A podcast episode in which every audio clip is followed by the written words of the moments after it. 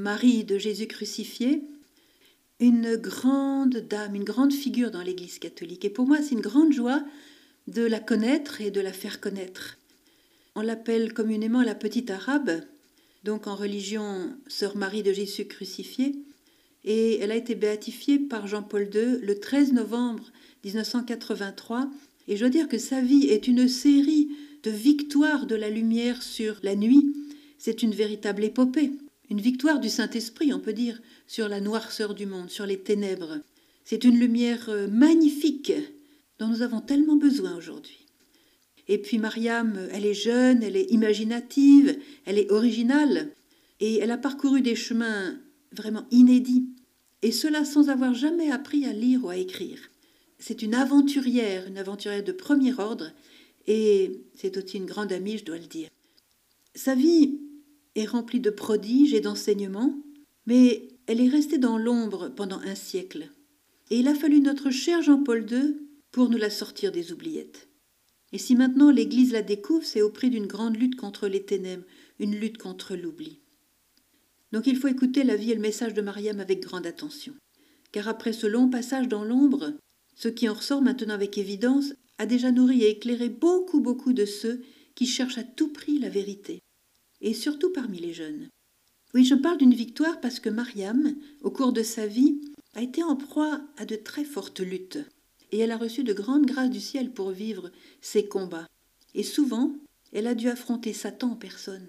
Et le combat spirituel est un des points les plus lumineux de son enseignement. Nous allons voir ça. Alors comme apéritif, une petite anecdote qui m'est arrivée.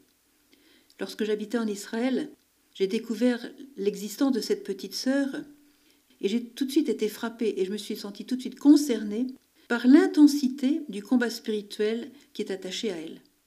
Un prêtre de Bétaram, le père Jean Grand, se trouvait comme moi à Nazareth vers l'année 1977, disons. Et à l'époque, il était aumônier du Carmel de Nazareth et il connaissait à fond la vie de Mariam. Et il la chérissait de façon très touchante. Pour moi, entendre les récits du père Jean Grand sur Mariam, c'était comme euh, recevoir une perfusion en provenance du ciel. C'était merveilleux, mon cœur bondissait vraiment de joie. Et il m'avait donné un livre sur elle, un très beau livre, écrit par le propre père spirituel de Mariam, le père Estrate. Et ce livre, comme il était très difficile à trouver, le père m'avait dit Sœur Emmanuel, prenez bien soin de ce livre, prenez-en soin comme la prunelle de vos yeux. Alors j'ai donc promis d'en prendre un soin particulier, et puis en le quittant, je prends ma voiture pour entrer à la maison, je m'arrête à l'épicerie du coin pour acheter du pain pour la communauté, je reviens dans la voiture et le livre avait disparu. Alors rentré à la maison, j'appelle un des frères de la communauté, on revient, je vais dire, sur les lieux du crime, et on a retrouvé le livre dans un fossé, complètement déchiqueté, en mille morceaux et on sentait qu'une rage avait voulu détruire ce livre. Et on voyait que des roues de voiture étaient passées sur le livre et l'avaient réduit en des lambeaux euh, misérables et, bien sûr inutilisables. Alors à ce moment-là, j'ai senti vraiment une fureur de la part des ténèbres contre la petite Mariam, et je dois avouer que ça, ça me l'a rendu d'autant plus sympathique. Lorsque je suis allée avouer mon crime au père Jean Grand, en lui expliquant comment ce livre avait été complètement détruit, il m'a dit Bon, Sœur Emmanuel, c'est désolant, mais ça prouve que Mariam vous aide beaucoup. Et ça prouve aussi que l'ennemi ne vous aime pas. Toujours agréable à entendre. Bien sûr, j'ai pu emprunter un autre exemplaire du livre, et cela m'a confirmé l'importance de creuser le message de notre petite arabe, de Mariam, et d'écouter avec attention ce qu'elle a à nous dire. L'histoire de Mariam commence de façon peu banale. Ses parents sont d'origine mi-libanaise, mi-syrienne, et ils étaient très pauvres. Il s'était installé dans un tout petit village de la Galilée, à à peu près euh, une demi-heure de Nazareth, le village d'Ebeline. Le père, M. Boardi, fabriquait de la poudre pour la dynamite. D'ailleurs, son nom, Boardi, signifie celui qui fait la poudre. Et la pauvreté de la famille touchait surtout le domaine matériel parce qu'il se montrait très riche d'une solide foi chrétienne. Ils participaient fidèlement à la vie de leur paroisse qui était en fait de rite gréco-catholique. Alors les Bohardi ont eu successivement douze fils, mais voilà que ces fils, l'un après l'autre, mouraient, soit à la naissance, soit en très bas âge. Alors imaginez ces parents qui rêvaient de fonder une bonne, vraie, grande famille bien chrétienne, et qui voyaient leurs enfants mourir l'un après l'autre. Alors cette épreuve fut vraiment extrêmement cruelle pour eux. Après le douzième décès, ils se sont dit voilà, on va passer à l'action. Allons faire un pèlerinage à Bethléem. Allons là-bas pour réclamer à la Sainte Vierge une petite fille. Nous nous y rendrons à pied et nous implorerons la Mère de Dieu, là même où elle a mis au monde le Fils de Dieu. Et voilà donc partis pour Bethléem, et en priant avec foi et ferveur, ils ont offert au Seigneur le poids de cire correspondant au poids d'un nouveau-né, ce qui représentait quand même une bonne somme d'argent. Et peu de temps après, la petite Mariam était conçue, et elle devait naître sans problème le 5 janvier 1846, donc au beau milieu du XIXe siècle. À ce propos, je voudrais souligner combien il est important pour des parents d'intercéder auprès du Seigneur pour leurs enfants. Vous voyez, avant même d'être conçus dans le sein de leur mère, les enfants existent dans la pensée de Dieu. Ils existent déjà en lui, nous le savons par euh, les épîtres de Saint Paul, que le nous a vus depuis toute éternité. Donc beaucoup de parents ont une responsabilité, celle en quelque sorte d'attirer sur leurs enfants de grandes bénédictions à l'avance. Je crois qu'il n'existe pas d'enfants qui ne soient spécialement bénis quand leurs parents ont eu à cœur de les plonger d'avance dans la bénédiction de Dieu. Et la petite Mariam en est un bel exemple, car dès avant cette conception, cet enfant était confié à la Vierge. Aujourd'hui, voyez, il est tellement rare de trouver des parents qui confient à l'avance leurs enfants au Seigneur. Alors Dieu, lorsqu'il trouve enfin de tels couples, j'imagine qu'il est tellement content qu'il les couvre de bénédictions. Profitez-en. Le Seigneur et ses anges se précipitent sur ce petit enfant demandé dans la prière pour le combler de ses prédilections. Même si parfois des crises éclatent dans la vie de ces enfants-là, le Seigneur se souvient toujours de la prière des parents. C'est ainsi que dans l'histoire de la chrétienté, nous voyons bien comme des filières de bénédictions dans certaines familles. Cela est très visible aussi dans l'histoire du peuple juif voyez, Dieu disait, je t'ai donné ceci, je t'ai accordé cela à certains personnages de la Bible à cause de tes pères. Et les parents peuvent énormément pour la sainteté de leurs enfants. À l'âge de trois ans, la petite Mariam se retrouve orpheline de père et de mère. La voilà donc déjà marquée par la souffrance. Elle avait un petit frère, né environ un an après elle. Il s'appelait Paul, Boulos en arabe. Mariam et Paul vivront leurs toutes premières années ensemble. Mais lorsque leur père et leur mère meurent, à quelques jours d'intervalle, les voilà séparés. Or au Moyen-Orient, vous savez, comme en Orient d'ailleurs, dans toute l'Asie, les familles sont encore nombreuses et les orphelinats n'existent pas. La coutume veut que lorsqu'un enfant perd ses parents, il soit immédiatement pris en charge par un oncle, par une tante, un cousin, une cousine, un proche parent. Et ainsi il n'y a pas d'orphelin. Le père de Mariam est celui qui meurt le premier. Sentant sa fin arriver, il prit Mariam dans ses bras et pria Saint Joseph. Père Joseph, moi le père de cet enfant, tu sais, je vais partir, mais je te confie mon enfant, sois son père, sois son père. Puis il s'adressa à la Vierge Marie et lui dit Je te confie mon enfant, sois sa mère, garde-la toujours. Et sur ces paroles, il s'éteignit dans la paix. Voyez, il est très frappant de voir l'importance de Saint Joseph dans la vie de Mariam un homme responsable, un homme debout, Saint Joseph avait dû dresser l'oreille à la prière de ce Père si confiant. Il s'est souvenu de sa supplication et il a vraiment pris en charge la petite Mariam. Et à plusieurs reprises au cours de la vie de Mariam, Saint Joseph est venu la visiter pour euh, l'enseigner, pour la protéger, pour la guider. Voyez. Voyez comme il est beau de voir les saints à l'œuvre et comme ils se souviennent des êtres chers que nous leur avons un jour confiés. Ils s'en souviennent même des années plus tard, même si nous-mêmes on a oublié la prière qu'on a faite. Donc à l'âge de trois ans, voilà la petite Mariam confiée à l'un de ses oncles qui habitait lui aussi le village d'Eblin. Et cet oncle était beaucoup plus aisé financièrement que les parents Boardi. Bon, il n'était pas extrêmement riche, mais beaucoup plus aisé. Le petit Paul, lui, fut confié à une autre famille dans un autre village. Et à partir de cette séparation, chose incroyable et déchirante. Les deux enfants ne devaient plus jamais se revoir. Un événement survint alors qui exprime bien l'élévation de l'âme de la petite Mariam vers le Seigneur dès sa prime enfance. Un jour, elle jouait avec ses cousins et ses cousines chez son oncle. Ils aimaient beaucoup à s'ébattre dehors, à, courir. Ils étaient très proches de la nature. Mariam elle-même raffolait de la nature, de la création. Elle avait vraiment l'âme d'un petit Saint François, toujours prête à s'émerveiller devant la création. Elle observait les arbres, les animaux, le ciel, la terre, les nuages. D'ailleurs, son langage pour parler des choses de Dieu sera toujours truffé de paraboles inspirées de la nature, comme celui de Jésus. Elle avait observé, entre autres, que les oiseaux ne se lavaient jamais. Alors, dans son petit cœur d'enfant, elle était prise de compassion pour ces pauvres créatures que personne ne lavait jamais, et elle décida de leur rendre ce service. Elle prit un oiseau et se mit à le laver, à le frotter vigoureusement. Puis elle le plongea dans l'eau, lui mit du savon, le rinça, le, le replongea. Bref, le pauvre animal, vous imaginez, il en mourut. Et voilà notre petite Mariam qui se retrouve avec ce petit être mort dans les mains. Et cela lui a procuré un choc épouvantable. L'idée qu'elle-même avait provoqué la mort de ce petit animal l'a profondément bouleversée. À ce moment-là, tandis qu'elle était plongée dans ce grand chagrin d'enfant, une voix a retenti dans son cœur, une voix extrêmement douce et en même temps très forte, une voix dont elle se souviendra toute sa vie. Cette voix lui disait C'est ainsi que tout passe. Si tu veux me donner ton cœur, je te resterai toujours. Pour la première fois, nous voyons là Mariam à l'écoute de Dieu lui-même, à l'écoute de Jésus parlant dans son cœur. Si la douleur de la mort de cet oiseau était forte pour elle, cette parole divine se montra plus forte encore et devait rester gravée dans son cœur. Nous savons que lorsque Dieu dit cela est, cela existe. Donc par cette parole perçue au fond d'elle, Mariam conçut un sens aigu des choses qui passent et des choses qui restent, des choses qui demeurent.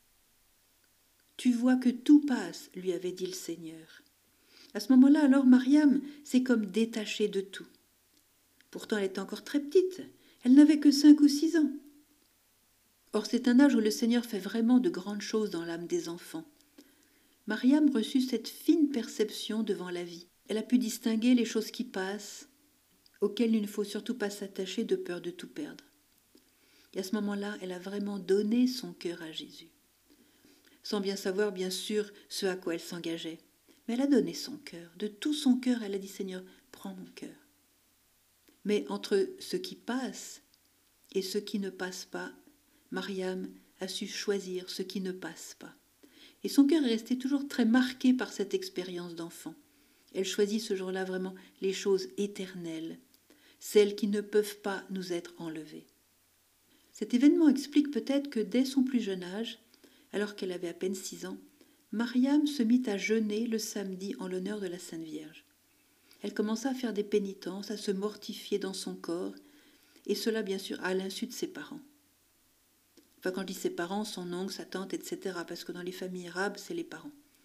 Elle le faisait secrètement. Faisait exprès de manger, par exemple, les choses qu'elle aimait le moins, et elle se passait de certains plats. Pourquoi ce sens du jeûne dans la vie de cette petite enfant? C'est parce qu'elle voulait se lancer à la conquête des choses du ciel et exprimer ainsi son détachement des choses qui passent. Et cette attitude du cœur ne fit que s'intensifier au cours de sa vie je voudrais souligner ici cet acte de donation de son cœur d'enfant à Jésus. Voyez, dans les contacts que j'ai pu avoir avec toutes sortes de personnes, une chose m'a frappée. C'est que très souvent, lorsque quelqu'un se convertit après une vie, disons, de péché, hein, ces personnes partagent avec nous. Tu vois, lorsque j'étais tout petit, lorsque j'avais 4 ans, 8 ans, 12 ans même, un jour, je me suis sentie poussée à dire au Seigneur Jésus, je te donne mon cœur, je te donne toute ma vie, je veux vivre toute ma vie avec toi, je veux être avec toi. Puis après, j'ai oublié. Plus tard, je me suis révoltée, même contre l'Église. J'ai vécu dans le péché, j'étais contre le Seigneur, j'ai tout rejeté, j'ai tout envoyé promener, j'ai vécu comme un païen.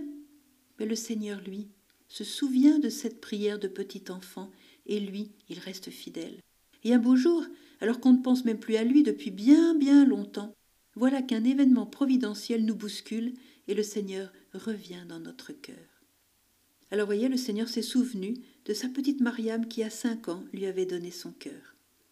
Il restera fidèle à cette innocente et sincère donation, et il va la conduire de sa propre main. Et dès ce moment-là, voyez, il se crée comme une connivence entre Jésus et Mariam.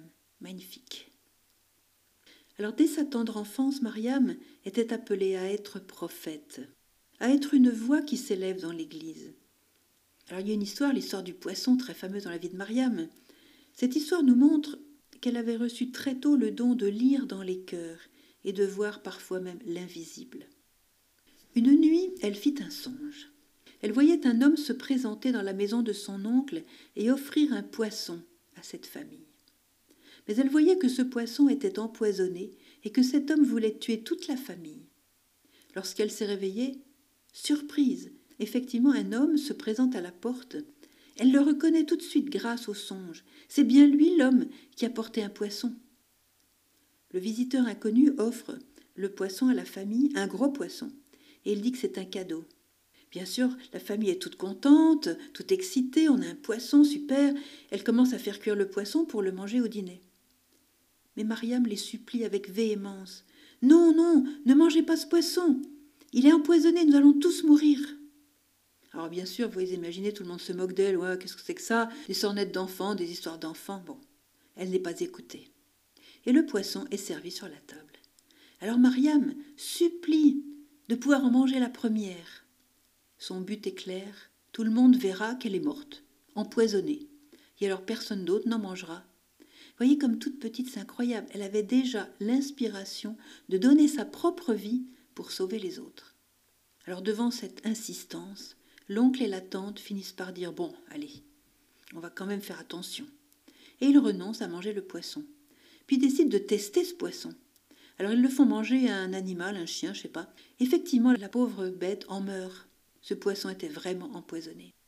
Alors ce jour-là, vous imaginez, tous se sont rendus à l'évidence que Mariam avait vraiment sauvé toute la famille et qu'elle était une enfant très spéciale. Vous voyez, cet épisode parmi tant d'autres montre combien déjà Mariam vivait avec l'invisible dans les choses de Dieu qu'un œil normal, le nôtre par exemple, ne voit pas, en tout cas pas le mien. Elle était déjà marquée d'une grâce prophétique. Alors il y a un autre épisode, celui du serpent. Un jour, alors qu'elle était encore enfant, Mariam était même toute petite. Mariam mangeait sa bouillie dans son coin de la cuisine, là, toute seule. C'était une espèce de crème. Or voilà qu'un gros serpent s'approche d'elle, tout doucement. Il se faufile carrément sur la table et vient manger dans l'assiette de Mariam. Mais à la vue du serpent, elle s'affole pas du tout. Elle est sans doute inconsciente du danger, elle est trop petite. Et même elle attrape la tête du serpent pour s'amuser, et pour permettre de manger plus vite, elle trempe sa tête dans son assiette et se met à manger avec lui. Et le repas se passe comme ça, comme la chose la plus naturelle du monde. Mais voilà que la servante arrive et horreur Elle pousse un grand cri en voyant la scène.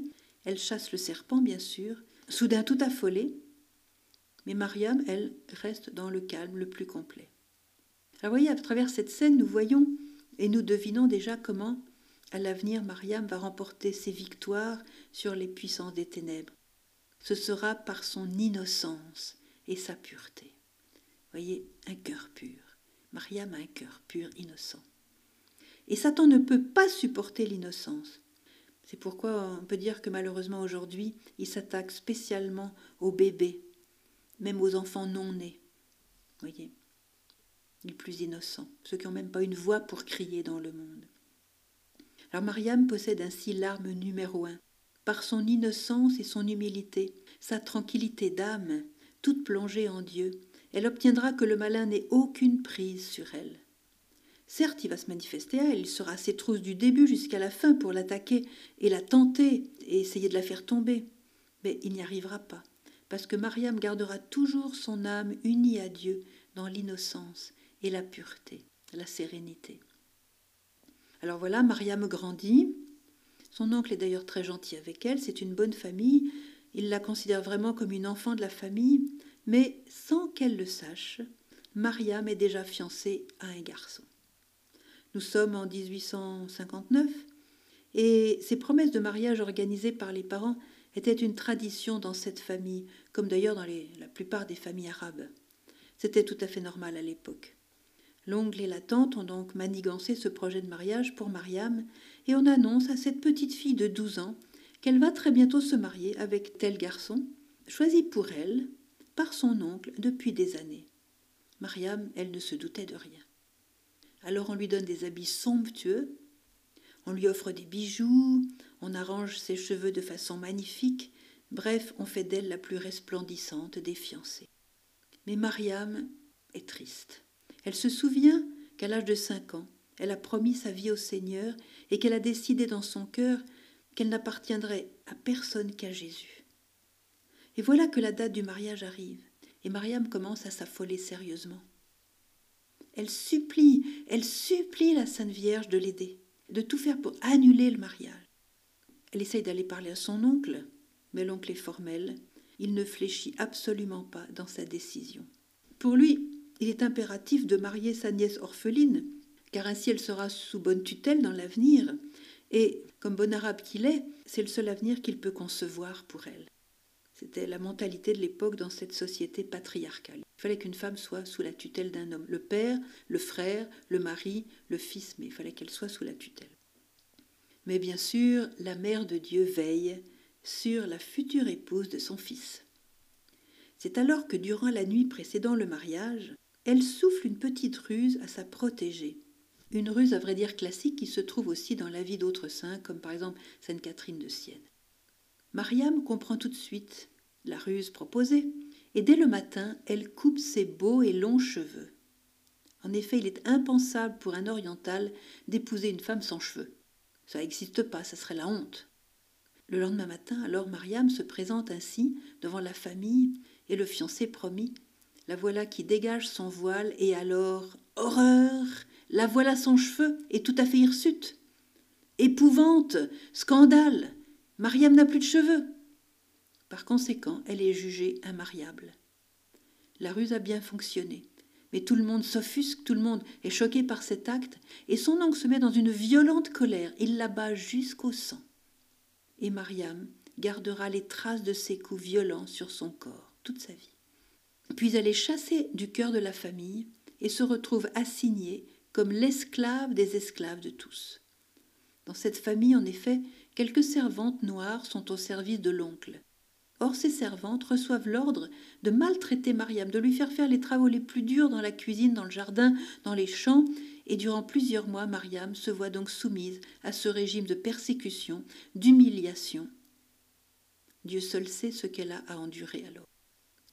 Mais, vous voyez, au lieu de se révolter, au lieu de se lamenter sur son sort, Mariam prend en main cette nouvelle charge avec beaucoup de joie riche qu'elle est déjà de cette intimité avec le Seigneur, de cette connivence avec les habitants du ciel.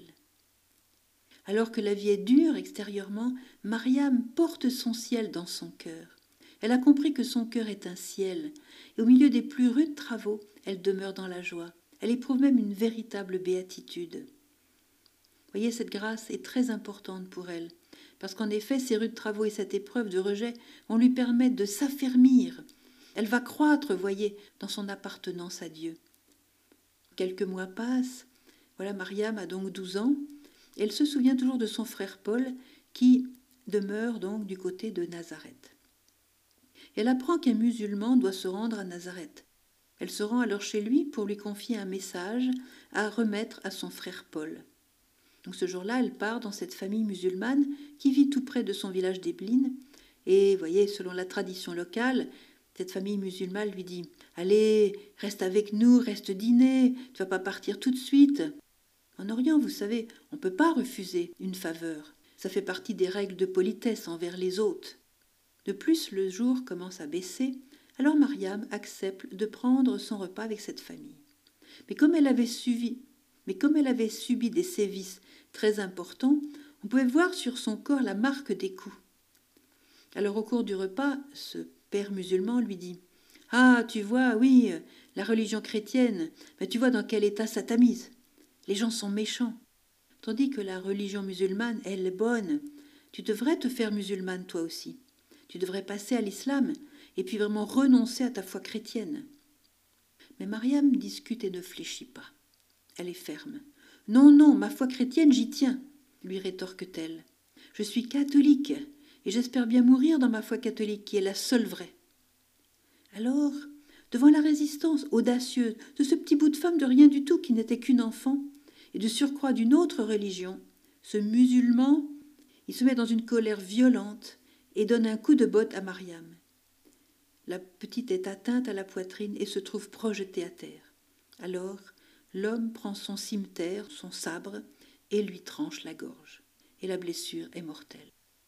Sa femme et lui décident alors de se débarrasser au plus vite du cadavre, et à la faveur de la nuit, comme de mauvais larrons, ils prennent le corps de Mariam et vont le jeter dans un lieu reculé, une sorte de grotte ou une sorte de cavité naturelle. Et là, ils l'abandonnent et ils rentrent chez eux comme si de rien n'était. Nous sommes dans la nuit du 7 au 8 septembre 1858. 8 septembre, fête de la Nativité de la Vierge, le signal au passage. Que va-t-il se passer pour la petite Mariam? On peut dire qu'elle a subi le martyr. Elle a confessé sa foi chrétienne et à cause de sa foi, elle a versé son sang. Il faut préciser ici que, étant plus jeune, dans un grand élan d'amour vers le Seigneur, Mariam avait précisément demandé la grâce de verser son sang pour sa foi. Et en fait, elle avait, elle avait cette impatience de verser son sang pour Jésus. Le Seigneur l'a fait languir quelques années, mais il a exaucé sa prière.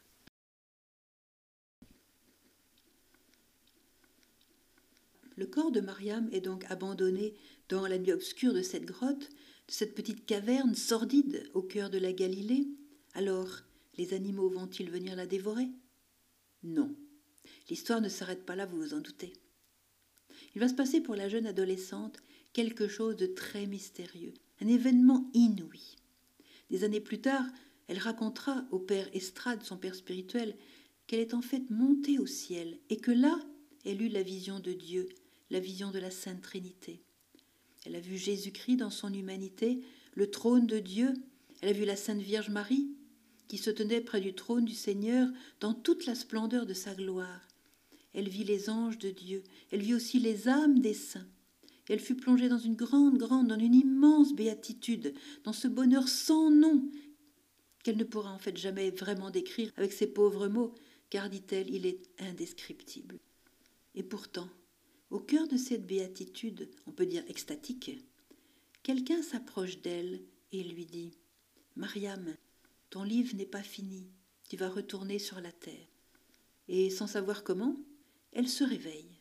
Elle réalise qu'elle se trouve dans une grotte. Et dans cette grotte, une femme s'approche d'elle. Son habit est totalement inconnu de Mariam, on dirait l'habit d'une religieuse. Il est d'un bleu magnifique.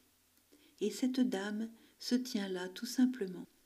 Et elle est d'une douceur extraordinaire, et sa présence vraiment ravit le cœur de Mariam. Et cette dame se met à recoudre le cou de Mariam, à la soigner, la penser, à faire des onctions sur sa blessure. Et cette dame ne parle presque pas. Et tous les jours, elle se rend là, près de Mariam, dans la grotte, et la soigne comme une bonne infirmière. Il s'établit alors une profonde relation d'amour entre Mariam et cette mystérieuse religieuse. Et puis un jour, Mariam sent que ses forces reviennent. Cette dame lui a apporté une nourriture très spéciale, on peut dire du jamais vu. Et Mariam dira plus tard C'était une soupe, mais, mais pas une soupe normale, c'était une soupe délicieusement bonne. Alors, elle mange cette soupe avec régal. C'est tellement bon. Et puis, comme font les enfants, devant un mets délicieux, elle dit à la dame Encore. À ce moment-là, pour la première fois, la dame laisse entendre sa voix et dit Mariam, non, c'est assez pour le moment. Elle ne voulait pas lui ordonner de cette soupe. Il semble qu'elle ait profité de la demande de Mariam pour lui donner une petite leçon, un petit enseignement, vous voyez. Et nous saurons par la suite que cette dame, cette mystérieuse religieuse, n'était autre que la Sainte Vierge Marie. La Mère de Dieu visite donc la jeune Mariam dans sa grotte. Écoutons bien ce qu'elle lui dit. Souviens-toi, Mariam, de ne pas faire comme ces personnes qui trouvent n'avoir jamais assez. C'est toujours, vous savez, à propos de la, soupe. Dis toujours, c'est assez. Sois toujours contente, Mariam, malgré ce que tu auras à souffrir. Puis la Vierge lui annonce qu'elle aura beaucoup à souffrir dans sa vie, et elle insiste, sois toujours contente. Le Seigneur qui est bon t'enverra le nécessaire. Elle lui explique aussi qu'elle doit tout accueillir comme venant de la main de Dieu et qu'elle doit rendre grâce pour chaque détail de sa vie. Alors pour Mariam, ces paroles resteront un enseignement lumineux et décisif. Cette expression Sois toujours contente va faire proprement va faire le fondement de son propre bonheur et aussi la trame de sa vie de consacrée. Quelques années plus tard, une autre petite carmélite, sœur Thérèse de l'Enfant Jésus, devait exprimer la même chose avec ces mots à elle. La petite Thérèse disait Le véritable bonheur sur terre consiste à toujours trouver délicieuse la part que Jésus nous donne. Et souvenez-vous du psaume 22 Le Seigneur est mon berger, je ne manque de rien. Pour Mariam, cette parole est parole d'or. Elle va la prendre au pied de la lettre. Je ne manque de rien. Jésus est mon berger. Au cours de sa vie, elle recevra désormais comme venant de Dieu tout ce qui lui arrivera. Et cette attitude du cœur qu'elle choisit de suivre radicalement, vous voyez, fera d'elle la plus heureuse des femmes. Elle sait désormais que tout vient de la main de Dieu. Quel que soit l'événement qui se présente, elle ne s'inquiète pas. Elle baise au contraire la main de Dieu avant même de regarder ce qui lui arrive. Tout lui est bon pour faire de nouveaux pas de géant dans la foi et dans la confiance. Et ainsi Mariam va saisir le grand bonheur offert par Dieu à travers toute situation, soit-elle la pire apparemment. Quelle leçon Elle fait ainsi le bon choix. Puisse chacun de nous faire ce même choix pour son plus grand bonheur voyez, cela me rappelle une merveilleuse parole de Marthe Robin, beaucoup de vous la connaissent. Elle disait Je vois tellement combien la volonté adorable de Dieu se réalise à travers tout, même ce qui n'est pas voulu de lui, que je ne peux que contempler et adorer en silence. Qu'est-ce à dire? Bah, Tout simplement que Dieu nous aime tellement que lorsque quelque chose arrive de mauvais, qui n'est pas de sa volonté, par exemple la conséquence d'un péché, il s'en sert pour notre plus grand bien. Regardez l'exemple de Pierre. Lorsque Pierre a renié Jésus, ce péché n'était pas voulu de Jésus, bien sûr. Mais le Père s'en est servi. Il a retourné l'événement en faveur de Pierre, qui ce jour-là a touché du doigt sa profonde misère, et ainsi il a pu croître dans l'humilité. Vous voyez, ça s'est retourné en sa faveur. Alors maintenant, Mariam n'est arrêtée par aucun obstacle, surtout pas par son propre moi, son propre ego. Bien souvent, vous voyez que lorsque nous sommes éprouvés, nous avons des difficultés, nous nous plaignons. Et c'est la plainte qui nous arrête. Il nous arrive quelque chose de fâcheux, quelque chose que nous n'aimons pas, et nous disons Oh, dommage, dommage, si ça s'était passé autrement, au moins j'aurais pu faire ceci, j'aurais pu faire cela. Ah, si mon mari était différent. Ah, si telle chose n'était pas arrivée. Ah, si telle maladie ne m'était pas tombée dessus. Ah, si telle personne ne m'avait pas volé mon héritage. Voyez Et c'est ainsi que, sans même nous en rendre compte, nous faisons le jeu du malin par nos plaintes, nos, nos lamentations stériles. Et nous nous arrêtons dans notre lancée vers le Seigneur. Car le malin, finalement, c'est le grand plaintif par excellence. C'est le grand frustré. Et il excelle à trouver que rien ne va plus. Il est toujours prêt à se révolter. Il est toujours là à essayer d'infiltrer sa frustration en nous. Mais voyez, Mariam, elle, va prendre le contre-pied de cette attitude. La Vierge elle-même lui a donné ce conseil bien clair, soyez toujours contente. Et grâce à cela, le Seigneur va trouver sa joie en sa petite Mariam, et il va faire en elle tout ce qu'il voudra. Comme le Seigneur l'avait dit du roi David, vous savez dans la Bible, J'ai trouvé David, fils de Jessé, un homme selon mon cœur, il fera toutes mes volontés. Voyez, quand Dieu prophétise sur David, il ne dit pas il a fait toutes mes volontés. Non, il dit il fera, c'est un futur. Dieu est sûr de David parce que David est fidèle. David écoute le Seigneur, David obéit. Et pour Mariam, ce sera la même chose. Peut-être que Dieu disait déjà de Mariam Oui, une enfant selon mon cœur, elle fera toutes mes volontés. Ce serait bien qu'on fasse pareil, non? Alors, dans son désir de communiquer son amour infini, Dieu frappe à plusieurs portes, en fait à beaucoup de portes. Il cherche, il espère, il cherche. Combien de fois se fait-il jeter? Il aspire à trouver quelqu'un qui lui dise Seigneur, tu peux faire de moi tout ce que tu veux dans ma vie. D'avance, je suis content de tes choix. Voyez, Dieu recherche de telles âmes. Et voilà qu'il a découvert Mariam, avec elle tout marche. Il a vu que quoi qu'il arrive dans sa vie, Mariam dit oui d'avance. D'avance, elle adhère au plan que Dieu se propose de réaliser par elle. Alors que fait le Seigneur Il en profite. Il en profite pour l'emmener très très loin, trop content de trouver le champ libre devant lui. Avec elle, il sait qu'il peut aller de l'avant sans entrave, il peut tout faire. Dieu fera donc tout ce qu'il veut dans la vie de Mariam, et elle va réaliser tout le potentiel de sainteté préparé pour elle dans le ciel. Magnifique, non? Alors je parlais de potentiel de sainteté préparé pour elle. L'histoire de l'Église nous donne bien des exemples de saints qui ont eu à faire des choix décisifs aussi dans leur vie. Vous voyez, par exemple, Jésus parla un jour à une jeune Autrichienne, Maria Ziller, qui a 1899 à 1952, c'est pas si vieux que ça, il voulait l'attirer complètement à lui pour une mission très spéciale dans l'Église. Alors Maria Ziller n'a pas dit non, mais elle a eu un peu peur.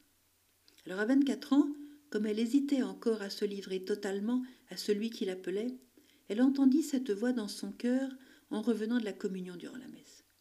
Elle entendit Si tu ne veux pas te dépasser, je me chercherai une autre âme. J'ai mille autres âmes à ma disposition, à qui je peux donner mes grâces. Alors Maria Ziller a compris que l'occasion de cette mission unique ne se représenterait peut-être pas à nouveau, et vite elle répondit radicalement à l'appel de Jésus, et elle devint une âme de feu, toute livrée à sa magnifique vocation de maternité pour les prêtres, de sanctification pour les prêtres, vous voyez. Par ailleurs, personnellement, j'ai une amie américaine qui fut appelée par Dieu pour une mission très particulière, pour le monde entier, je dois dire. Comme elle est mère de famille, elle s'étonnait auprès de Jésus d'avoir été choisie pour une vocation qui, à ses yeux, était une vocation qui aurait convenu davantage à une religieuse, à quelqu'un de consacré, de, célibataire. Mais Jésus lui répondit Oui, tu as raison. J'ai proposé cette mission à une autre âme, mais cette autre âme m'a dit non. Alors je t'ai choisi, toi, car tu m'avais déjà dit oui pour d'autres choses. Alors mon ami qui a beaucoup d'humour m'a précisé Ne t'y trompe pas sur Emmanuel, hein. Je suis son plan B. Vous voyez, notre Mariam a donné tout de suite son oui inconditionnel à Jésus, et elle sait qu'en agissant ainsi, elle a opté pour le meilleur en ce monde et dans l'autre, et on ne lui retirera pas.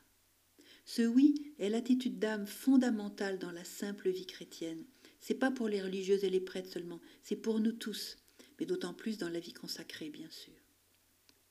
Alors, il ne faut pas s'étonner de voir dans la vie de Mariam des événements qui vont dépasser complètement ses capacités de petit enfant qui, je le souligne, ne sait ni lire ni écrire et qui n'a aucune culture, aucune éducation. Elle ne sait rien de rien, et elle est si fragile, si délicate, d'une nature si sensible. Mais Dieu fera d'elle tout ce qu'il voudra, parce qu'il a entre les mains une pâte docile. Et Mariam accepte de ne pas toujours comprendre. Vous voyez, pour nous les Français, c'est pas forcément notre vertu principale.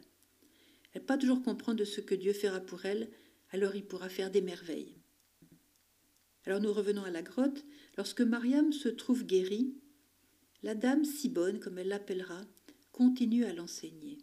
Elle lui parle même de son avenir. Elle lui explique clairement ce qui l'attend. Vous ne verrez plus jamais votre famille, lui dit-elle. Il faut préciser là que Mariam était extrêmement attachée à sa famille. Vous ne verrez plus jamais votre famille. Vous aurez la tentation plusieurs fois de vous présenter à eux, de vous découvrir. Ne vous découvrez jamais. Restez cachés.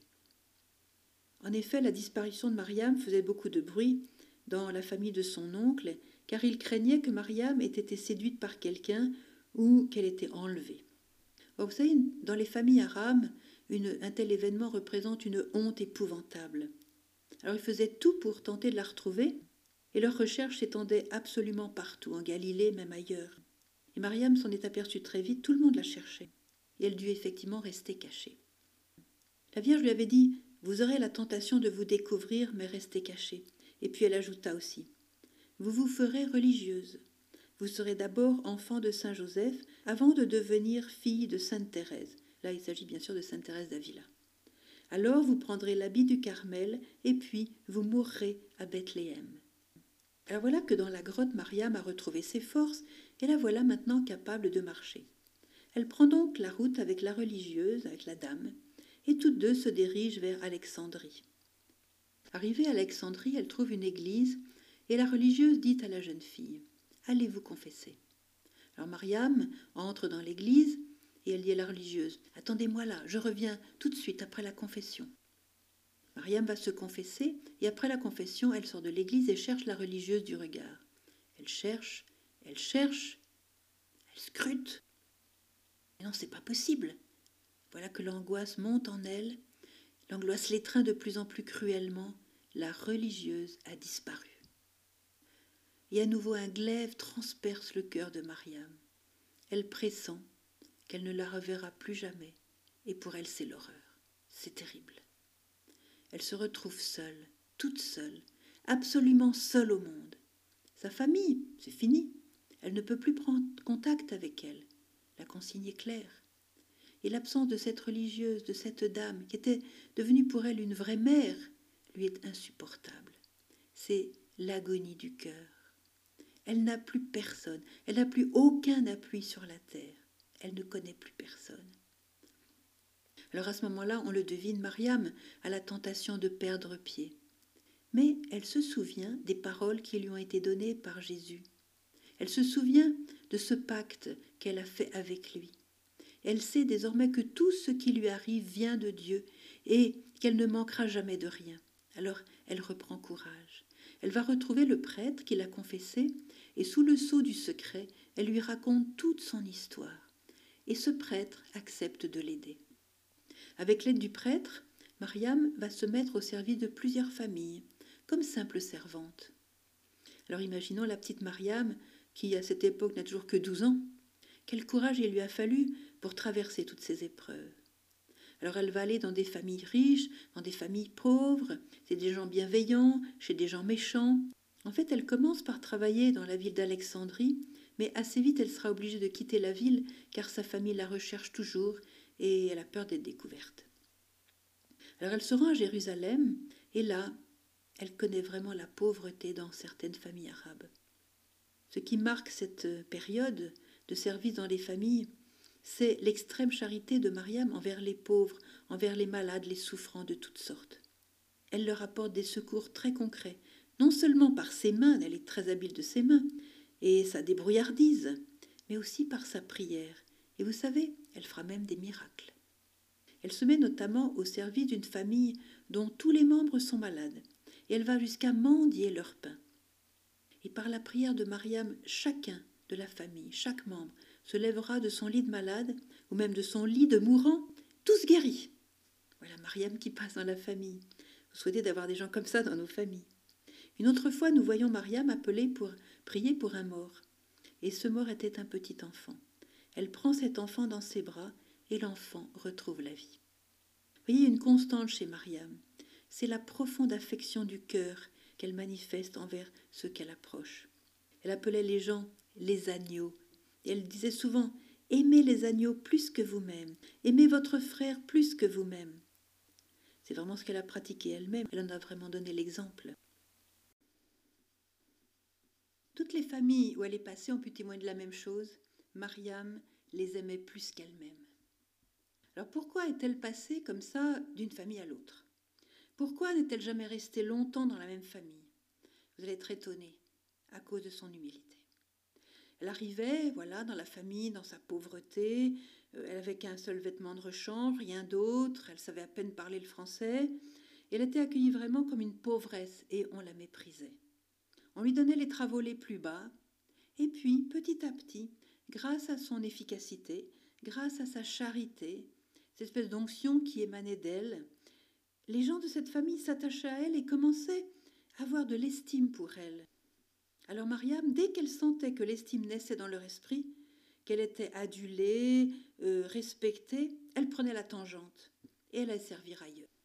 Elle avait tellement peur de tomber dans l'orgueil, elle détestait tellement les compliments, elle s'en allait, voilà.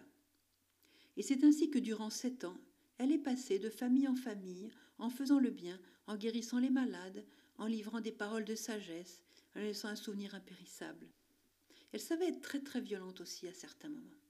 Quand elle voyait le péché quelque part, elle prévenait la personne. Alors même s'il s'agissait de personnes très importantes, des VIP, comme on dit aujourd'hui, des VIP, elle n'avait pas peur, elle ne transigeait pas avec le péché. Un jour, par exemple, elle rencontra une femme qui était vêtue d'une longue robe extrêmement coûteuse, elle était parée de somptueux bijoux, et cette femme partait à un bal. Alors Mariam l'a prévenue que son âme était fortement en danger et que le Seigneur était très mécontent de son attitude qui transpirait déjà l'adultère. Et cette femme appartenait à une haute noblesse. Mais Mariam n'a pas eu peur de l'avertir clairement.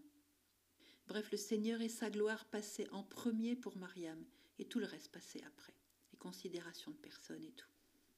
Alors pendant sept ans, de 12 ans à 19 ans, Mariam donc sera au service de familles différentes, en exerçant l'humilité, la charité, voilà, la miséricorde. Et puis comme cela lui avait été prédit par la religieuse qui l'avait soignée dans la grotte, elle se retrouve dans le sud de la France, à Marseille. Et là, elle se met au service d'une famille, la famille Najar.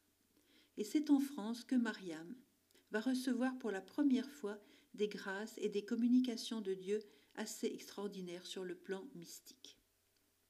Durant son séjour dans la famille Najar, Mariam a un long ravissement. On croit d'abord qu'elle est morte, mais le rose de ses joues les détrompe. Elle n'est pas morte, et elle va se réveiller effectivement au bout de deux heures. On ne saura jamais très bien ce qui s'est réellement passé durant ces deux heures. Mais quelque temps plus tard, Mariam aura un autre ravissement. Et cette fois-ci, le ravissement va durer quatre jours. Alors imaginez les médecins qui s'acharnent sur elle, ils essaient de la ranimer, ils la tapotent de tous les côtés, on lui donne des médicaments, mais tous les médecins l'avouent, nous ne comprenons pas ce qui se passe pour elle. C'est un cas que nous n'avons encore jamais rencontré. Beaucoup plus tard, Mariam va raconter ce qui s'est passé. Durant ces quatre jours, voilà que son âme est introduite mystiquement dans les réalités divines et invisibles. Mariam avait le cœur pur par excellence, et elle a vu Dieu dès ce monde.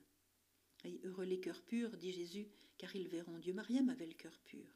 Et elle a vu des réalités célestes, des, ces réalités, vous voyez, qui sont finalement plus tangibles, plus réelles que ce que nous pouvons voir ou toucher par nos sens. Nos sens nous trompent, comme dit Saint Jean de la Croix. Elle a vu des réalités divines et elle en a rendu témoignage. Alors, durant ce ravissement, elle a vu aussi la Sainte Vierge, et la Sainte Vierge l'a introduite dans le ciel. Puis la Sainte Vierge lui montre aussi le purgatoire et l'enfer. Alors que dire maintenant de ces paroles rapportées par Mariam? Il semble qu'aujourd'hui, ces réalités d'en haut nous sont devenues peu familières. À notre époque, bon, surtout en Occident, euh, on souffre d'une sorte de conspiration du silence sur ces réalités des fins dernières. On n'ose pas en parler, soit par peur du ridicule, soit tout simplement par ignorance, parce qu'elles ont été exposées de manière déformée, si bien qu'on préfère garder le silence et aussi éviter d'y penser. Mais Mariam, comme une vraie prophète, vient nous rappeler ces réalités pour lesquelles nous sommes nés, par sa voix claire, par sa voix enfantine, sa voix de visionnaire des choses d'en haut, elle nous rappelle que nous sommes créés pour le ciel. C'est notre destinée. Nous sommes faits pour cette union d'amour éternel avec le Seigneur. Comme dit le psalmiste, notre âme soupire et languit après les parvis de notre Dieu. Notre âme soupire et languit, elle tend vers le Seigneur, et lui-même nous attend dans ce bonheur éternel qu'il a préparé pour nous. Par ailleurs, Mariam, au cours de ses visions, rencontre le Seigneur dans son éternité. Elle rencontre aussi près de lui les âmes des saints. Elle rencontre les anges, ces esprits bienheureux qui demeurent auprès de Dieu, et elle voit même la gloire attachée à chaque âme. Une gloire, l'expliquera-t-elle, qui est en relation directe avec ce que cette âme a souffert pour le Seigneur, ce qu'elle a enduré pour la gloire de Dieu tandis qu'elle est encore sur la terre. Car, vous savez, tant que nous sommes sur la terre, nous avons encore un peu de temps pour choisir Dieu et nous donner à lui, pour collaborer à ses œuvres, pour rechercher sa gloire. Après, c'est trop tard. Alors Mariam a goûté à ce bonheur de l'au-delà. Pourquoi elle? Pourquoi ce privilège donné à elle? Pourquoi a-t-elle goûté à ce bonheur intense, ce bonheur parfait, ce bonheur inoubliable qu'est le ciel? On pourrait se dire, se demander, mais pourquoi elle n'est pas nous? Mais c'est clair. Si elle a goûté ce bonheur, c'est parce que le Seigneur l'avait choisi de toute éternité pour qu'elle parle au monde de ce bonheur. Effectivement, tout le monde n'a pas la grâce d'être voyant, d'être introduit dans ces mystères d'en haut, dès ce monde. N'est pas donné à tout le monde de connaître la saveur de ce bonheur du ciel des ici-bas. Mais elle a reçu la charge, elle, la petite Mariam, de nous le dire. Et elle en a payé aussi le prix. Et quel prix? Pour sa différente apparition de la Vierge, comme celle de Lourdes, la Salette, Fatima, Guadalupe, combien de fois y a-t-elle rappelé et avec insistance quelles sont les fins dernières de l'homme? Combien de fois a-t-elle rappelé que l'homme n'est pas fait pour les choses qui passent? L'homme n'est pas fait pour s'attacher à des choses qui peuvent nous être arrachées d'une minute à l'autre, d'une heure à l'autre. L'homme doit se préparer dès maintenant à son éternité. Chacun, vous voyez, choisit son éternité. C'est elle-même qui choisit la teneur de son éternité, et cela en toute liberté. C'est très impressionnant cette liberté qu'on a reçue. Nous sommes faits pour les réalités d'en haut. Comme dit la Sainte Vierge à Medjugorje, ce monde sans espérance pour ceux qui ne connaissent pas Jésus. Oui, je pense à la manière dont se développent aujourd'hui euh, toutes les formes d'assurance hein, dans notre monde occidental. Alors on va passer des heures à chercher les assurances les plus rassurantes. On va bien sûr assurer sa maison, on va assurer sa santé, bon, ce qui est tout à fait normal. On va assurer ses bijoux, sa voiture, ses voyages. On va jusqu'à assurer son chien maintenant. Et on dépense une énergie incroyable à s'occuper de ces choses-là. Bon, c'est sûr, elles ont leur place, c'est évident.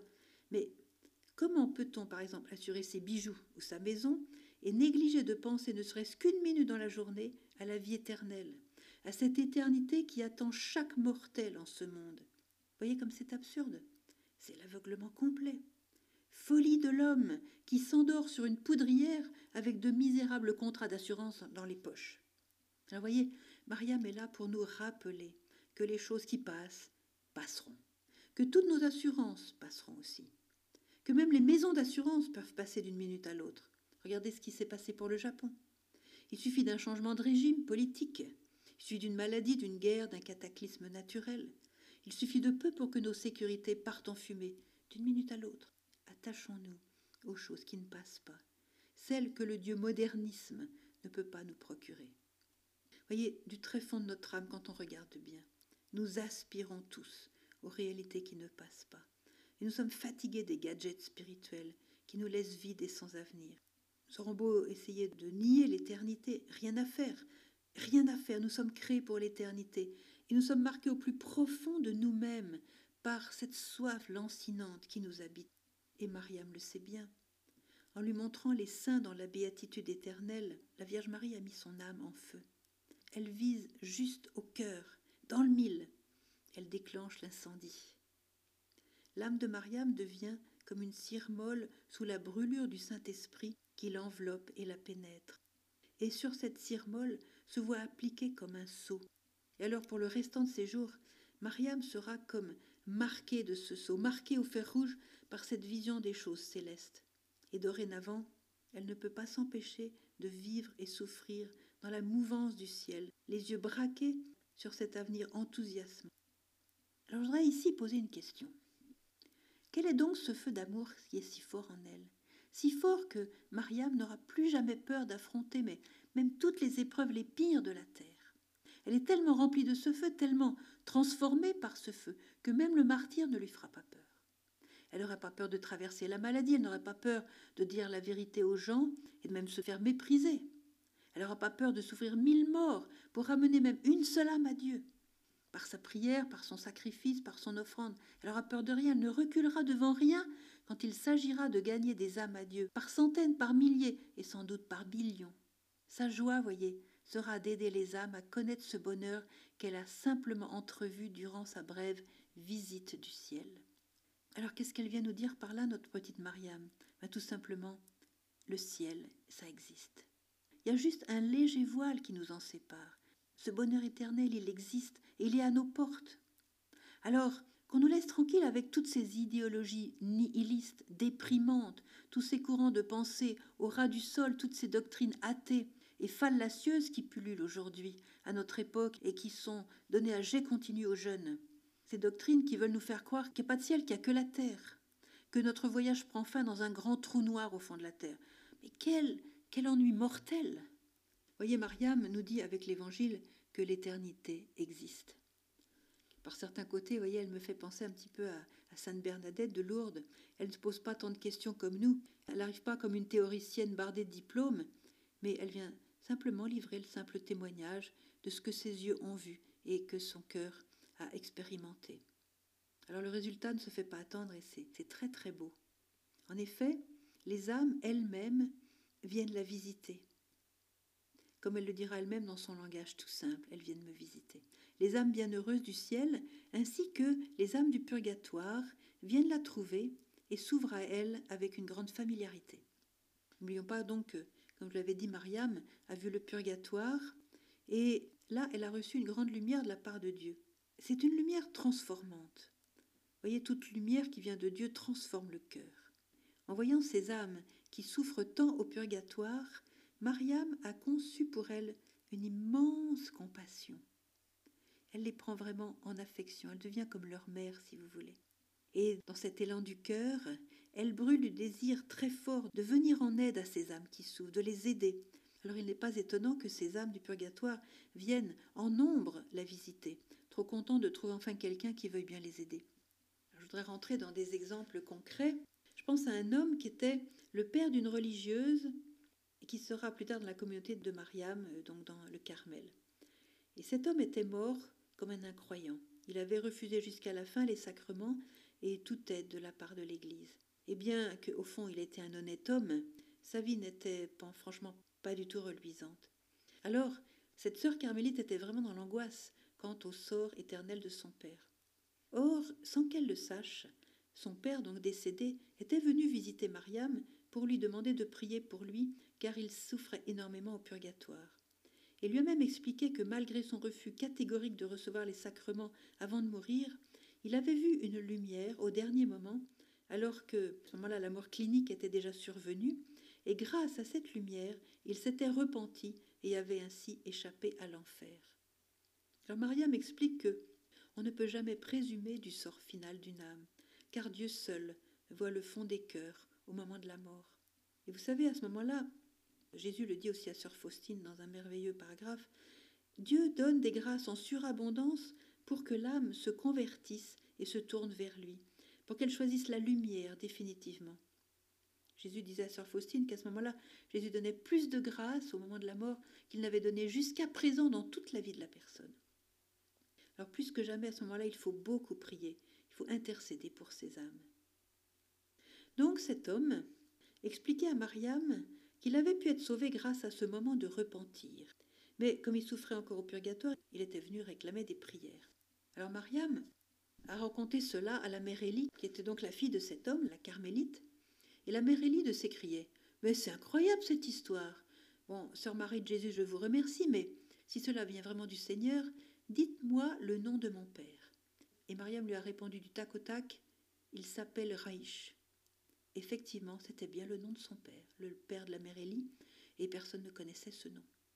Et ainsi, ce jour-là, le Carmel a eu la preuve que Mariam était vraiment visitée par cet homme du purgatoire, et comme il avait demandé qu'on célèbre des messes en sa faveur et qu'on fasse des neuvaines de prière, ainsi fut fait.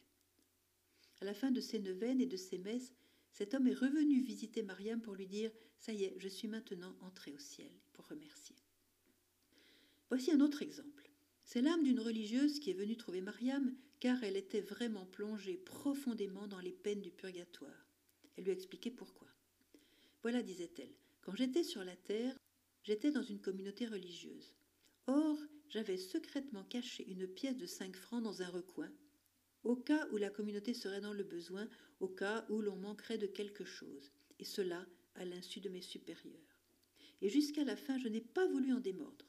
Donc voyez, de la part de cette religieuse, il y avait non seulement de la dissimulation, chose vraiment très grave, mais aussi un manque à la pauvreté, alors qu'elle avait fait le vœu de pauvreté, de détachement total. Et puis il y avait aussi cet endurcissement, car jusque sur son lit de mort, elle n'avait pas voulu avouer sa faute. Comme elle se trouvait depuis longtemps au purgatoire, elle demandait des prières à Mariam.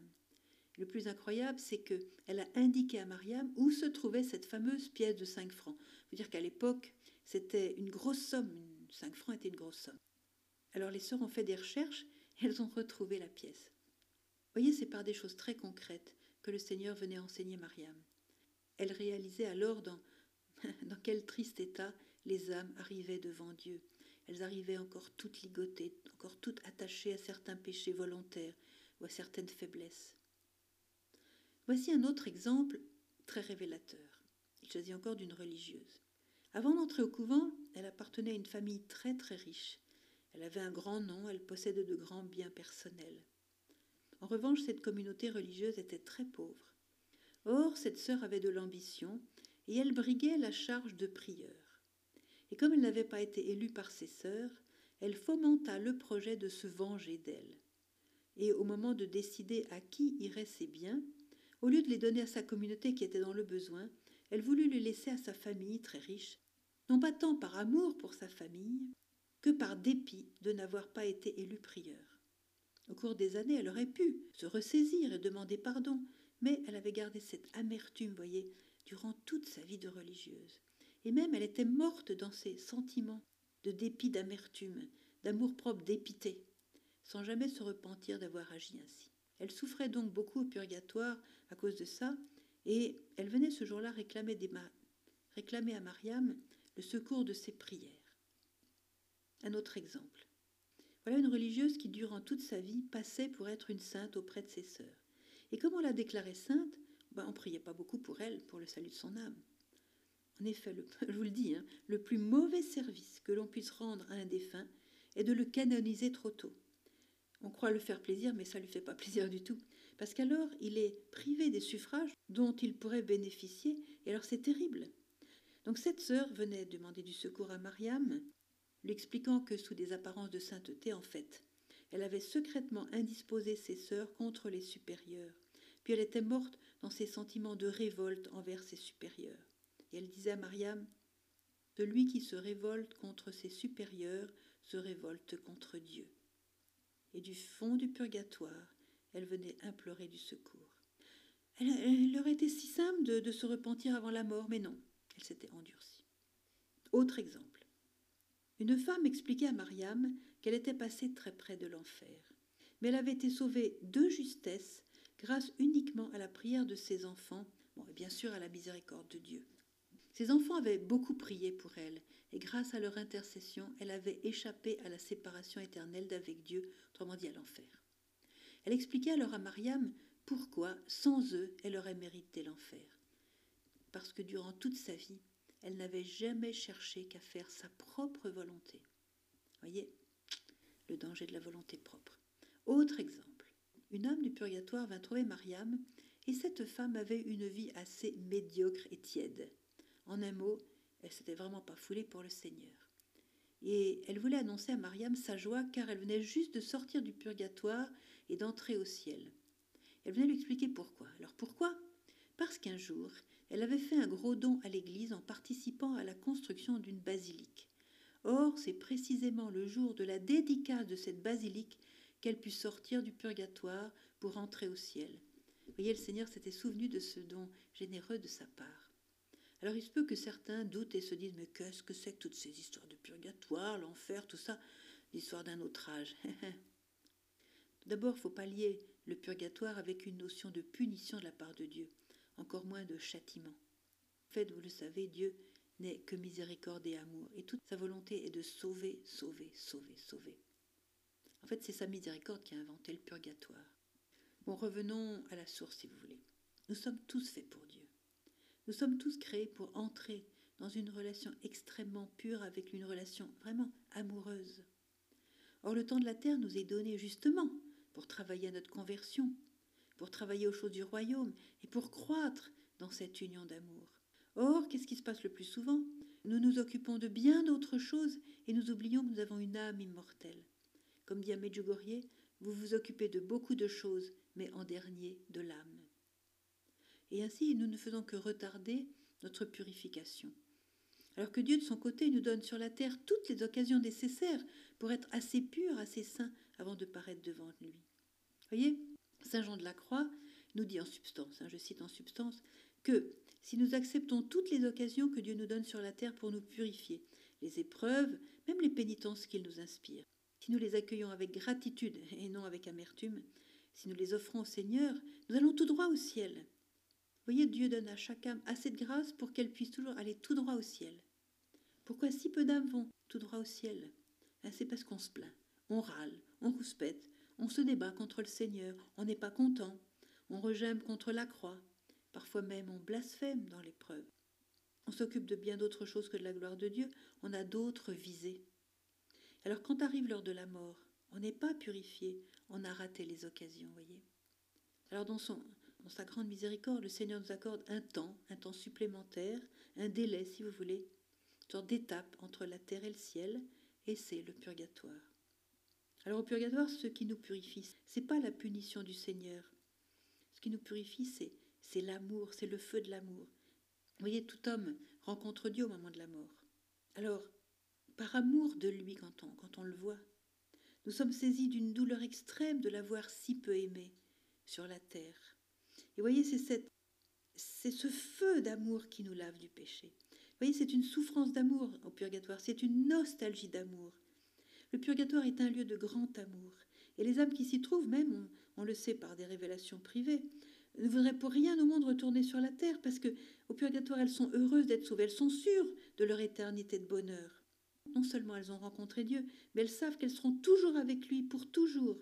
Et cette certitude fait leur joie, même au milieu des grandes souffrances. Alors, bien sûr, le purgatoire est un lieu de nuit, de ténèbres, parce qu'on ne voit pas Dieu au purgatoire, et l'absence de cette vision fait très très mal, c'est une grande douleur. Et avoir rencontré Dieu au moment de la mort et ne plus le voir, c'est une torture, torture pour le cœur. Les amoureux peuvent comprendre cela, ne plus voir l'être aimé, quand on a goûté de son ineffable amour, c'est une agonie pour le cœur. Si je reprends par exemple le catéchisme de l'Église catholique, c'est très clair. Hein. la foi de l'Église affirme clairement que le purgatoire existe. Il consiste en une purification très douloureuse. En fait, la souffrance du purgatoire dépasse les plus grandes souffrances de la terre, tout simplement parce que cette souffrance naît d'un désir dévorant de contempler l'amour infini. Tout s'est évanoui pour laisser la place à ce désir extrême qu'a l'âme.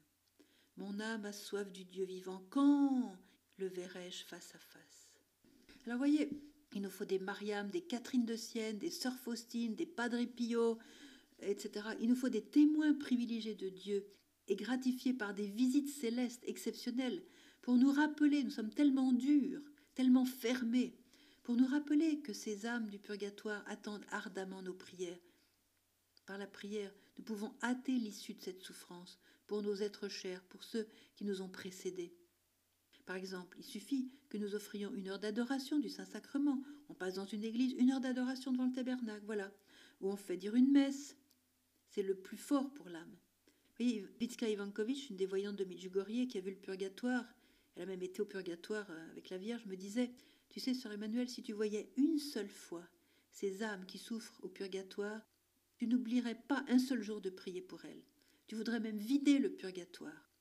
Le pape Jean-Paul II, dans sa grande exhortation pour l'année sainte de l'an 2000, disait Par nos prières, nous avons le pouvoir de hâter le bonheur éternel de ceux qui nous sont chers et de toutes les âmes qui attendent ardemment le ciel. Mariam, Mariam, dans sa grande compassion pour les personnes souffrantes, a bien utilisé ce pouvoir et jusqu'à son dernier souffle. Et aujourd'hui, du haut du ciel, il va sans dire que son intercession a encore augmenté en puissance. Alors, pourquoi ne pas en profiter et en faire profiter toute l'Église? Voilà, je raconterai la fin de la vie de Mariam dans un autre CD et aussi son message. La deuxième partie s'appelle Mariam, l'enfant prophète.